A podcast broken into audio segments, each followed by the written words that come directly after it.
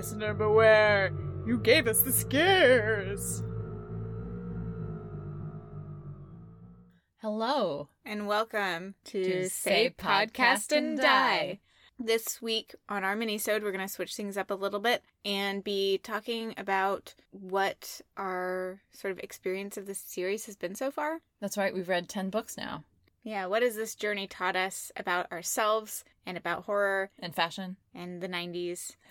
Next minisode, we'll be back to our usual fare of sharing Goosepunk theories and queries, which have been piling up in our Instagram, Twitter, and email. We can't wait to share them with you. Andy, we have read Goosebumps 1 through 10 now. We've done 10 of these episodes.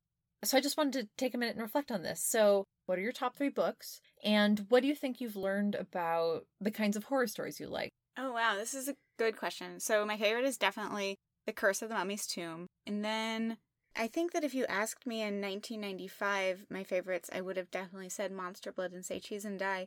But today I would say my favorite is The Curse of the Mummy's Tomb. My second favorite might be Welcome to Camp Nightmare. My third would maybe be Stay Out of the Basement. So it's Hmm. really changed. I don't think that necessarily matches up to the ratings I gave these different books.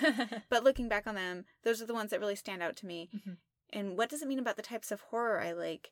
I think I like plots where where there's a likable main character and stuff happens. I think I'm not a very sophisticated reader. no, I think that's fair. And because you had mentioned previously also liking more adventure plots, do you, mm-hmm. does you think that holds? I think it does. And I think I have a fear of situations where the kid is being pushed into the role of having to handle something that's beyond their ability to handle. Because I think that's the thing that's a unifying thread between Stay Out of the Basement, Curse of the Mummy's Tomb, and Welcome to Camp Nightmare. It's all situations where no one's actually doing their job, and you realize, okay, well, I guess I have to face off with the scorpions slash supernatural forces slash Serial killers. plant dad serial killer exactly how about you Welcome to Camp Nightmare. Number one, I think Night of the Living Dummy, and then Stay Out of the Basement. okay so we mainly disagree on night of the living dummy versus A, a Curse of the Mummy's Tomb. versus curse of the mummy's tomb so i feel like that's where we're going to find out how we're different people Well, yeah, so the horror I like is, for lack of a better term, messed up, mm. psychologically messed up. I guess, whereas you like a likable main character, I do also like that, but I also like characters who are messed up. And that is what we get in Night of the Living Dummy. That's what we get in Stay Out of the Basement. Not with our main character so much, but with Plant Dad. And I also like things that really sort of shatter worldviews. And and I don't mean so much the sort of alien reveal in Welcome to Camp Nightmare, but just your entire life has been a lie, it turns out. You know, all these people around you were putting up a facade to lie to you and manipulate you and test you. That's fucked up. And I'm here for it. yeah i think that still one of my biggest fears is when power structures don't seem to be operating in a functioning way last night I finally caved in and we watched the movie Brazil. And although I will give you I will give you that it is a good movie, it is objectively good, the entire thing just stressed me the hell out. Because it's about bureaucracies that don't work. Yeah, it's just about people like not making sense and everyone has to pay for it because people can't like keep their files straight and they have too many papers that you need to get stamped in too many places. I guess this is why I ended up studying German. Yeah, and Kafka.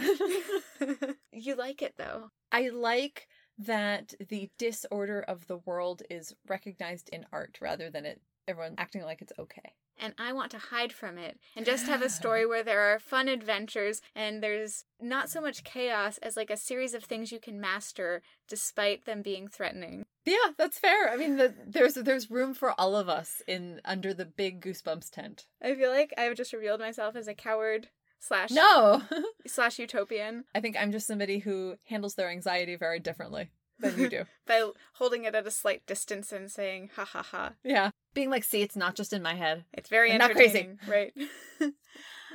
what do you make of the fact that our main difference is Curse of the Mummy's Tomb versus Night of the Living Dummy? What do those books have in common? What don't they have in common? Hmm. I remember with Night of the Living Dummy, you saying you didn't love the tightly focused we're in the house the whole time plot, which bothers me less. Although I, I get where you're coming from. What about you with Curse the Mummy's Tomb? It's the fake outs. I really don't like fake outs. Like a few of them fine, but I remember Curse the Mummy's Tomb being prank after prank after prank after prank. And There were those in Night of the Living Dummy too, but it's actually super messed up because it's Lindy the whole time gaslighting her sister versus just like, ah, it's Uncle Ben again, doing one of his jokes. And I also didn't love Gabe as a narrator. Almost all of those are third person narrators. I generally prefer, I think, yeah, because oh, that's the thing though. Like with a first person narrator, I have to really like the style of their narration, and I think with Gabe, I was irritated.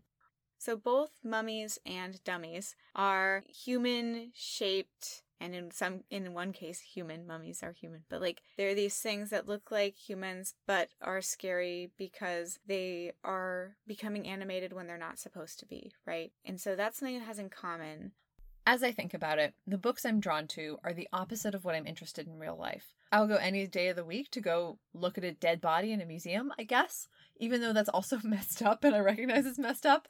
But well, you and everyone else. I well, mean... but here's the thing. If you were to say to me, "Oh, there's a free ventriloquism show in the park. Do you want to go?" I'd say, "Hell no. I'm staying home."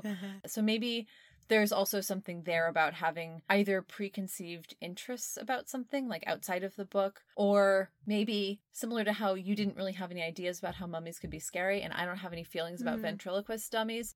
That allows the horror to come alive away in a little bit more. That actually makes a lot of sense to me that it's a surprise, and that's part of what makes it so effective is you're not going into it with a definite interest or set of expectations, and so mm-hmm. then everything it does is actually effective because it keeps keeps you guessing and that's one of the things that horror is about right it has to rely on you not knowing something in order for it to really work yeah, I think the three books I mentioned too, a lot of the delight was in not really remembering anything that had happened and it feeling new. Mm-hmm. But I also think they're very rereadable and something mm-hmm. that you can keep talking about. Like I've been every when you said to pick three, I was like, but I liked all of them honestly. Even the ones that at the time I said, oh, it wasn't my favorite. I really have like an intense fondness for now. And I think all together, I've noticed so much fan art will be a bunch of different characters or scenes from stories kind of stuck together. Like mm-hmm. a, I don't know, a couch with Slappy the dummy and and Plant Dad and a bunch of the different characters on it. The creeps, we haven't gotten to them yet. But I think that's part of what's fun about the Goosebumps universe is the pantheon mm-hmm. of all the different types of horror kind of stuck together. Yeah. It all together builds kind of a mosaic that's it's really cool. And there's some too that, for instance, I continue to like discussing Girl Who Cried Monster with you, even though I hated reading it. Mm-hmm. Uh, I didn't hate reading it. I strongly disliked reading it, and I don't have any desire to revisit it. So there's also some stuff that I think has been colored by our discussions of it. Well, are you excited to revisit The Haunted Mask? Hell yeah, I am. We want to hear what you all thought of the first 10 books. What are your theories? What were your favorites? What are your favorite food food watches, fashion watches, gender watches, sports, sport balls, the thrilling highs, the dizzying lows, the creamy centers? Yes, all of that. You can get in touch with us on Twitter and Instagram at saypod and die.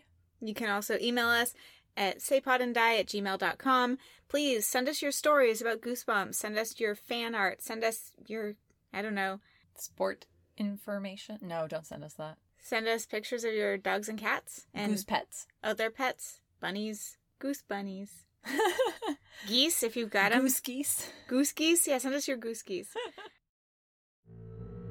Listeners beware. Send us more scares. Ooh. Good boo. Good boo.